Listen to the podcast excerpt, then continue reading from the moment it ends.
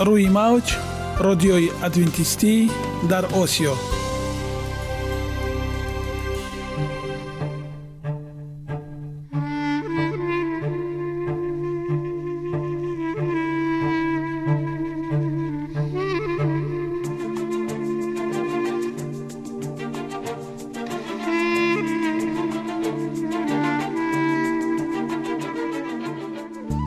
با عرض سلام به شما شنوندگان عزیز. برای سعادتمندی و خوشنودی شما آغازگر برنامه امروزمان می‌شویم.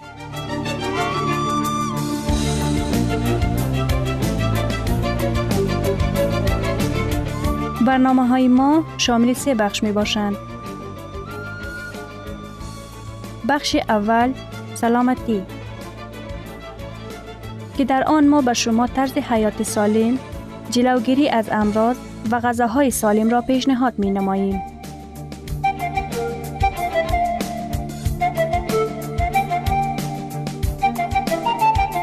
بخش دوم اخلاق نیکو، چنانکه افلاطون گفته است تمام طلاهای روی زمین و زیر زمین به قدرت یک فضیلت اخلاقی ارزش ندارد.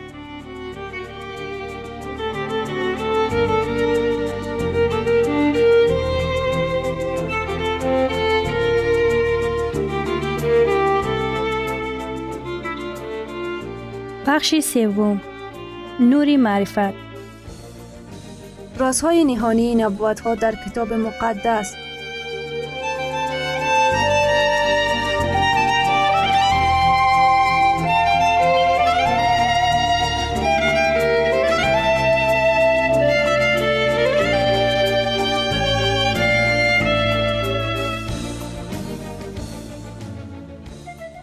پس با ما باشید. صدای امید با نوای امید.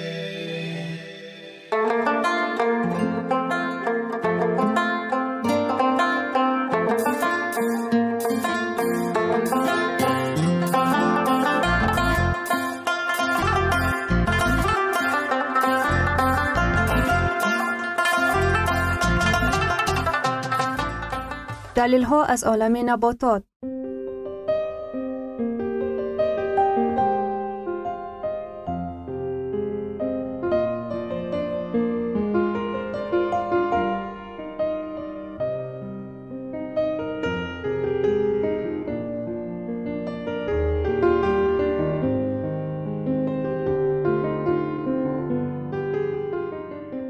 خداوند در طبیعت برای سلامتی ما همه چیزها را مهیا ساخته است. عالم ناتکرار و رنگارنگ نباتات با خواصهای مفیدش برای شما و خانواده ایتان.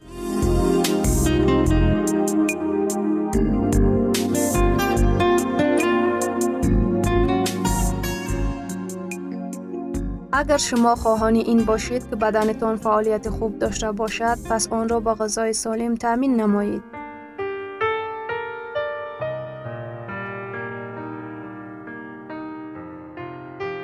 آلو، اسهالاور و حفظ کننده روده.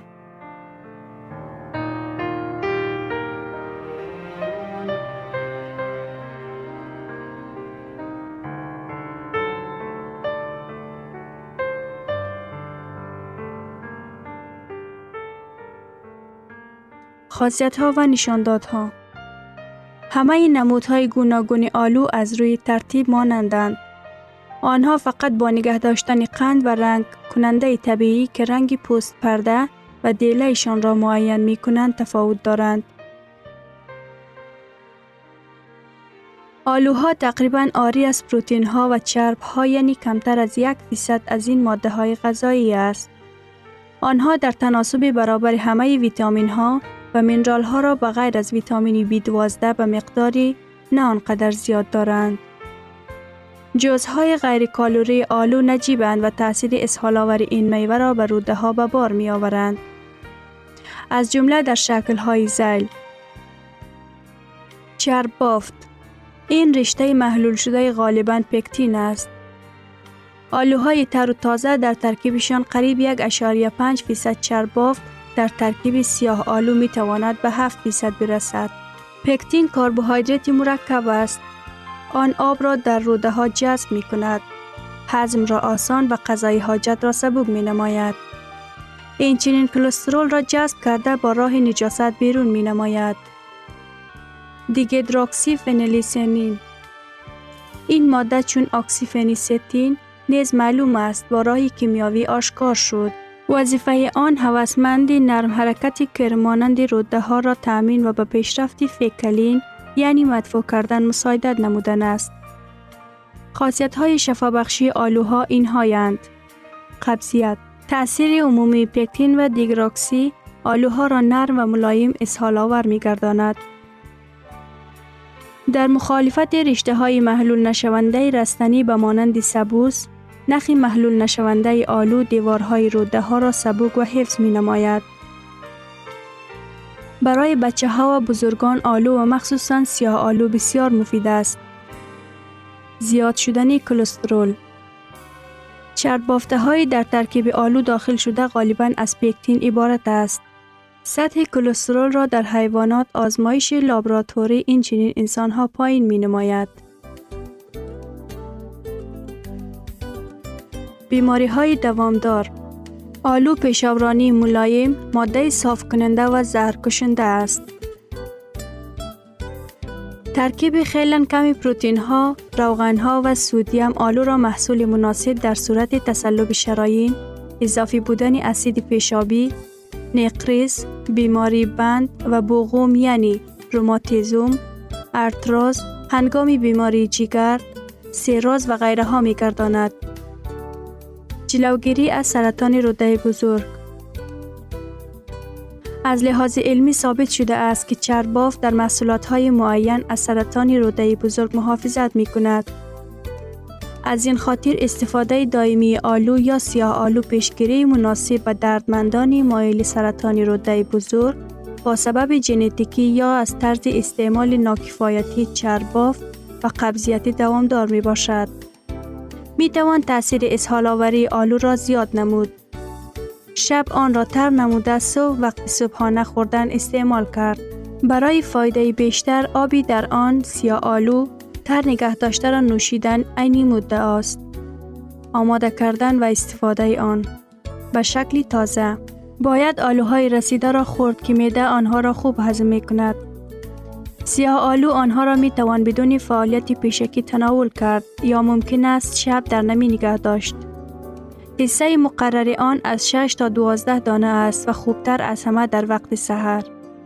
در ترکیب طعام مختلف آلو و سیاه آلو در بسیاری طعام های با لذت، نوشابه ها و جوس ها استفاده می شوند. آنها تاثیر اسهال آور می رسانند. در طعام های ملی نیز آلو نقشی لذت بخش دارد، مخصوصاً در طعام بهاری، کشکه و کوچه.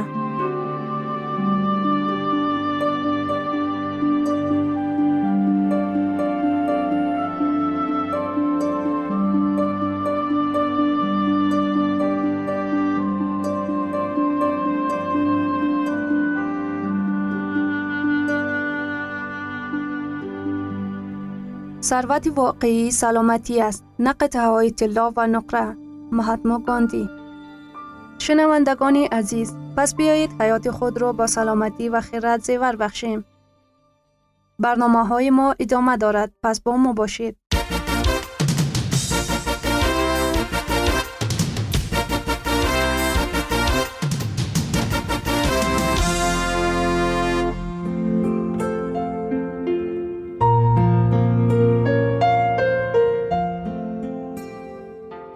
بخش دوم، اخلاق نیکو. چنان که افلاطون گفته است، تمام طلاهای روی زمین و زیر زمین به قدرت یک فضیلت اخلاقی ارزش ندارد.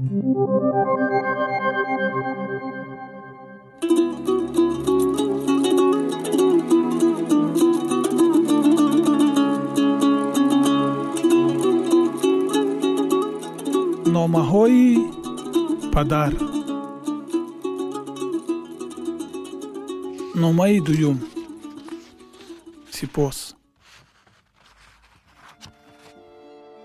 پسرم، گرچنده از رفتنت کمی وقت سپری شده باشد هم، من علاقه پزمان شدم.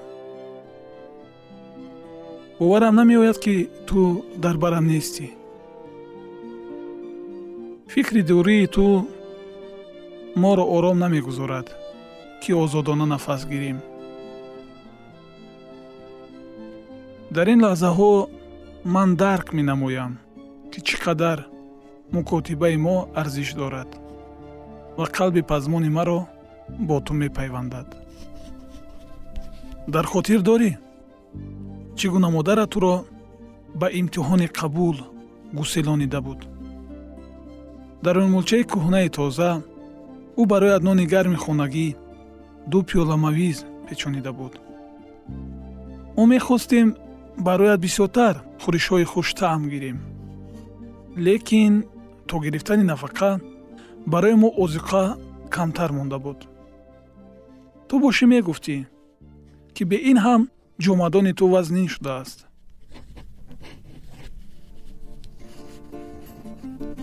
اینک حاصل نو هم جمع‌آوری کردیم. به نزدیکی طریق همشهری هایت به تو نان گرم خونگی از حاصل نوی گندم پخته شده و میوه های تر و تازه روان می نماییم. ما نان را در متای نو می پیچونیم تا گرمی و طعمش باقی ماند. در برابر آذوقه این نامه را نیز به تو ارسال می نمایم. تو باشی آن را مطالعه نما و نان را خوردن گیر. ای پسر، در باره ریسک ازالی فراموش نکن. من نان را مقدس می شمارم. بگذار برای تو نیز آن مقدس باشد. کی بودن و از کجا آمدنت را فراموش نکن. در خاطر دار چگونه ریسک و روزی به دست می آید. هرگز در باره ریشه مردمیت فراموش نکن. هنگامی که تو تحصیل داری، کسی دیگر برای تو روزی پیدا می نماید. خداوند غمخوری تو و ما می باشد. صبحگاهان پیوسته او را ستایش نما و برای عطای حیات او را سپاسگزار باش. بعد ختم تحصیل این گفته ها را فراموش نساز.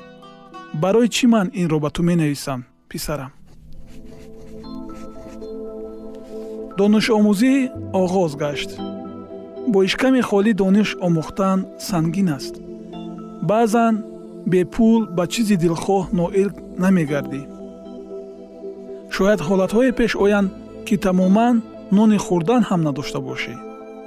شاید زمانی در گرداب مشکلات غرق شوی و گمان کنی که هرگز راهی خلاصی وجود ندارد. سپاسگزار باش. میشنوی؟ همیشه با منتداری همه چیز را قبول نما. در چنین لحظه ها میفهمی که رزق و روزی مقدس است. لیکن بیش از پیش این را باید دانی که نه تنها با نان آدمی زنده است. من میخواهم که تو همیشه سپاسگزار باشی، چون که در آن برتری وجود دارد. من به تو میفهمانم که این چقدر نکوست. برای همه احسانهای در حیاتت رخ داده سپاسگزار باش و این عادت را در خود رشد نما. هر شام پیش از خواب آن خوبی‌هایی را که در دوام روز به تو رخ داده بود به یاد آورده برای این احسان شکرانه خدا را به جا آر. از این هم بیشتر احسان خواهی یافت. مادامی که امروز از عطاهای پروردگار شکرگزار بودی.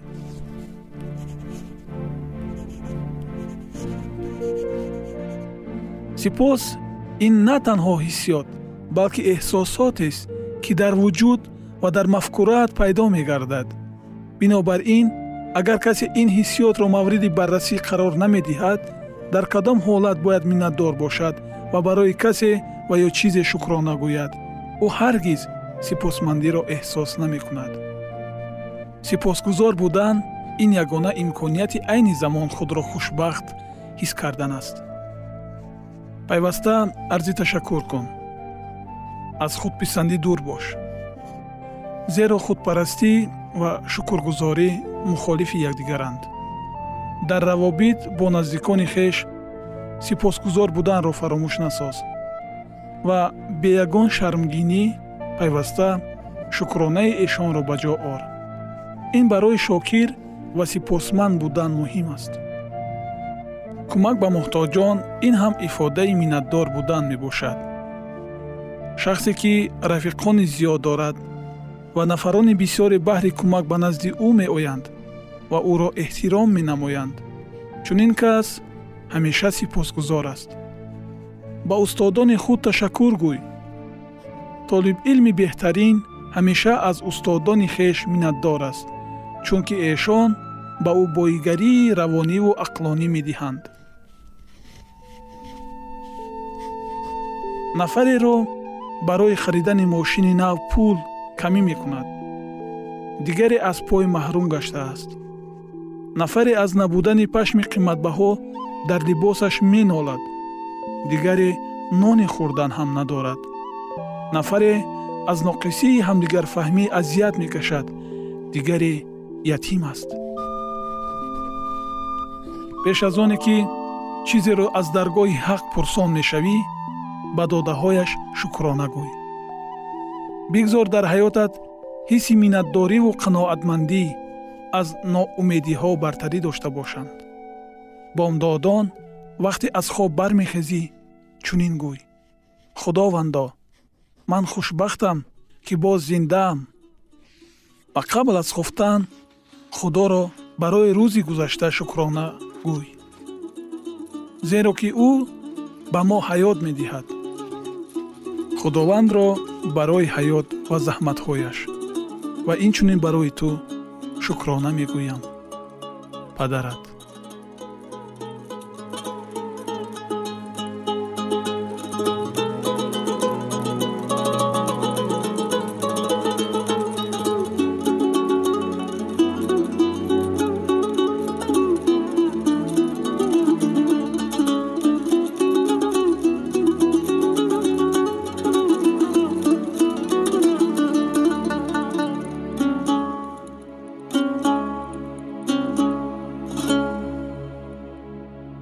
گرامی‌ترین ارزش خانوادگی اخلاق نیکوست و همانا با ارزشمندترین بنیازی عقل است.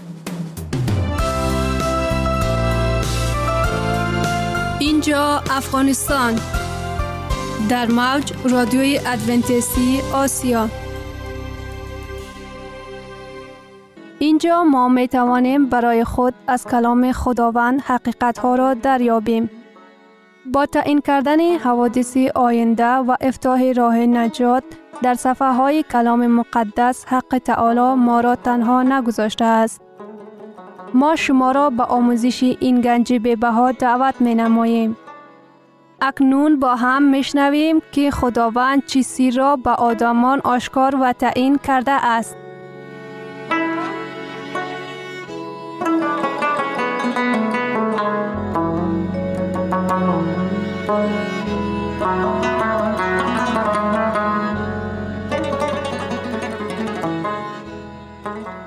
وحی امید بخش.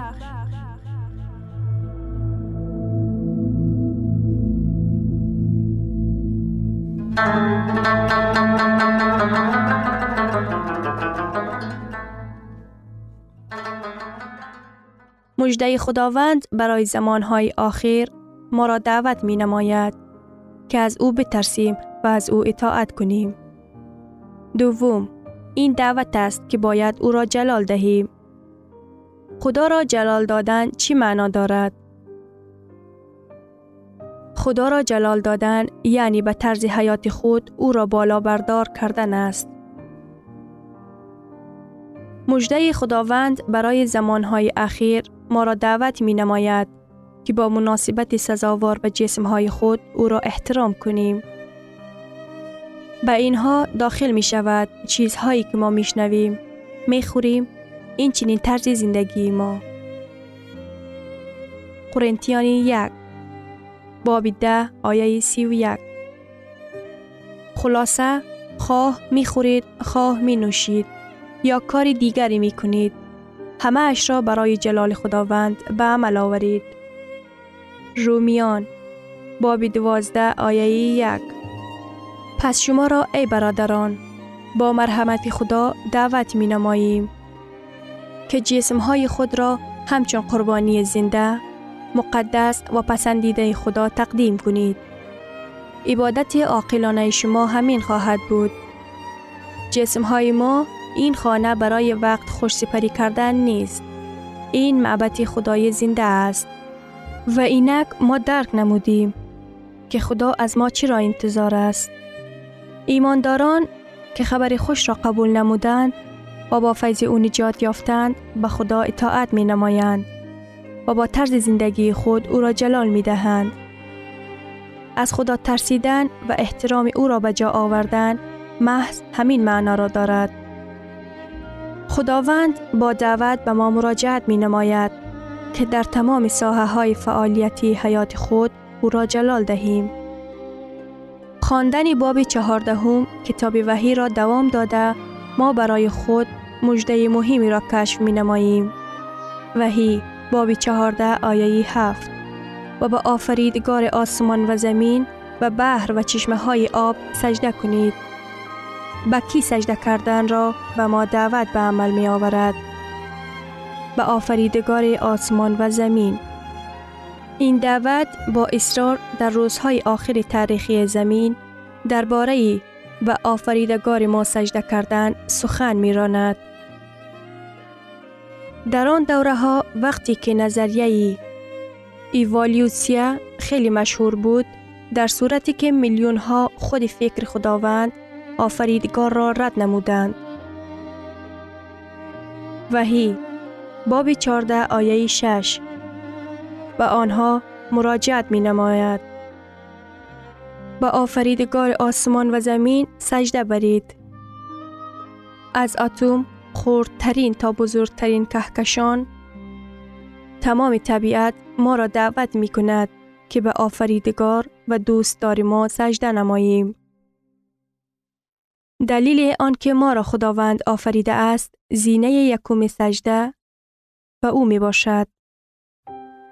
وحی باب 4 آیه 11. ای خداوند خدای ما، تو سزاوار آن هستی که جلال، شوکت و قدرت بیابی، زیرا که تو همه چیز را آفریده و همه چیز طبق اراده تو وجود دارد و آفریده شده است. سجده کردن سوال اساسی است در مبارزه بزرگ بین نیکی و بدی. مهم آن است که ما به کی سجده می کنیم، به آفریدگار یا به حیوان وحشی؟ وحی ما را دعوت می نماید که مهر صداقت خدا را نه، بلکه مهر حیوان وحشی را. 3. به خداوند سجده نمایید. مژده کتاب وحی ما را دعوت می نماید که برای سجده به آفریدگار خود برگردیم. پس به شرف مژده فرشته یکم ما دانستیم که خداوند از ما چی را انتظار دارد، چون ایمانداران ما را ضرور است که به خدا اطاعت نماییم و در زندگی خود او را جلال دهیم. ما دانستیم که برای چی از ما چنین انتظاری قابل نگرانی است، زیرا که او آفریدگار ماست. او ما را آفریده است، بنابراین به صداقت ما سزاوار است. وحی باب 14 آیه 7. از خدا بترسید و او را جلال دهید، زیرا ساعت داوری او فرا رسیده است. مژده کتاب وحی برای آخر زمان نگفته است که ساعت داوری خدا در آینده به عمل جاری می شود. کتاب وحی ابراز می دارد که این ساعت پیشاپیش فرا رسیده است. گفتن ممکن است که ما در زمان داوری زندگی داریم. آیا ممکن است تصدیق نماییم که به نزدیکی وابسته به آن انتخابی که ما امروز می کنیم قسمت ابدی هر شخصی حل می شود؟ پیش از آمدن مسیح داوری آخرین معین خواهد کرد که از خدای ما مکافات می گیرد.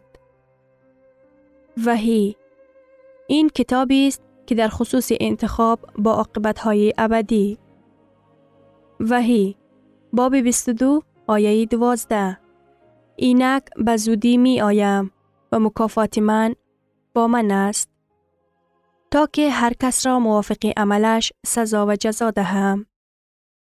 اگر عیسی آمده به هر کسی پاداش او را دهد، آنگاه قبل از این حادثه باید داوری به وقوع آید تا که قرار کند که سزاوار این مکافات کی می گردد. وحی باب 16 آیه 7 آری، ای خداوند، خدای قادر مطلق، داوری های تو حق است و راست. خداوند هیچ گاهی خطا نمی کند. داوری های زمینی می توانند که خطایی صادر نمایند. داوری های زمینی می توانند خطا کنند. محکمه های داوری های زمینی می توانند خطایی صادر نمایند. اما خداوند هرگز خطا نمی کند. همه حکمنامه های او حق است و راست. کتاب وحی بیان می نماید که هر کسی در زمین اقامت کننده تا آمدن مسیح نسبت او برای خود قرار قطعی قبول می کند. وحی باب 22 آیه 11 بگذار ظالم باز ظلم و ظلم کند و پلید باز خود را پلید سازد و عادل باز عدالت ورزد و مقدس خود را تقدیس نماید. وحی مسیح امروز به ما مراجعت می نماید. او تو را می خواهد نجات دهد. او تو را در سلطنت خود می خواهد ببیند. برای او حتی فکری آن که روزی شاید تو را از دست دهد تحمل ناپذیر است. بیشتر از همه در دنیا او می خواهد که ابداً با تو باشد. محض برای همین او در کتاب وحی 14 مژده برای زمان آخر فرستاد. نباید که به مهم بودن این مژده شک کرد. او به ما منظره باشکوه را نشان می دهد. این مژده را در میان آسمان 3 فرشته می برند. بیایید از این مژده حیاتی و مهم خلاصه برآوریم. مژده فرشته یکم، دعوت به قبول کردن انجیل ابدی، دعوت به اطاعتکاری از حسیات محبت، دعوت سجده کردن به آفریدگار.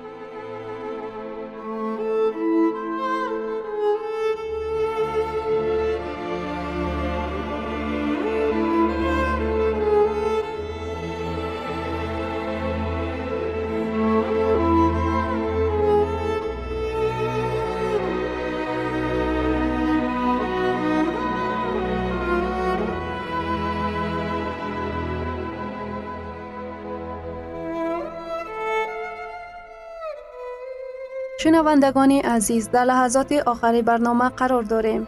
برای شما از بارگاه منان، صحتمندی و تندرستی، اخلاق نیکو، نور و معرفت الهی خواهانیم. تا برنامه دیگر شما را به الله پاک می‌سپاریم.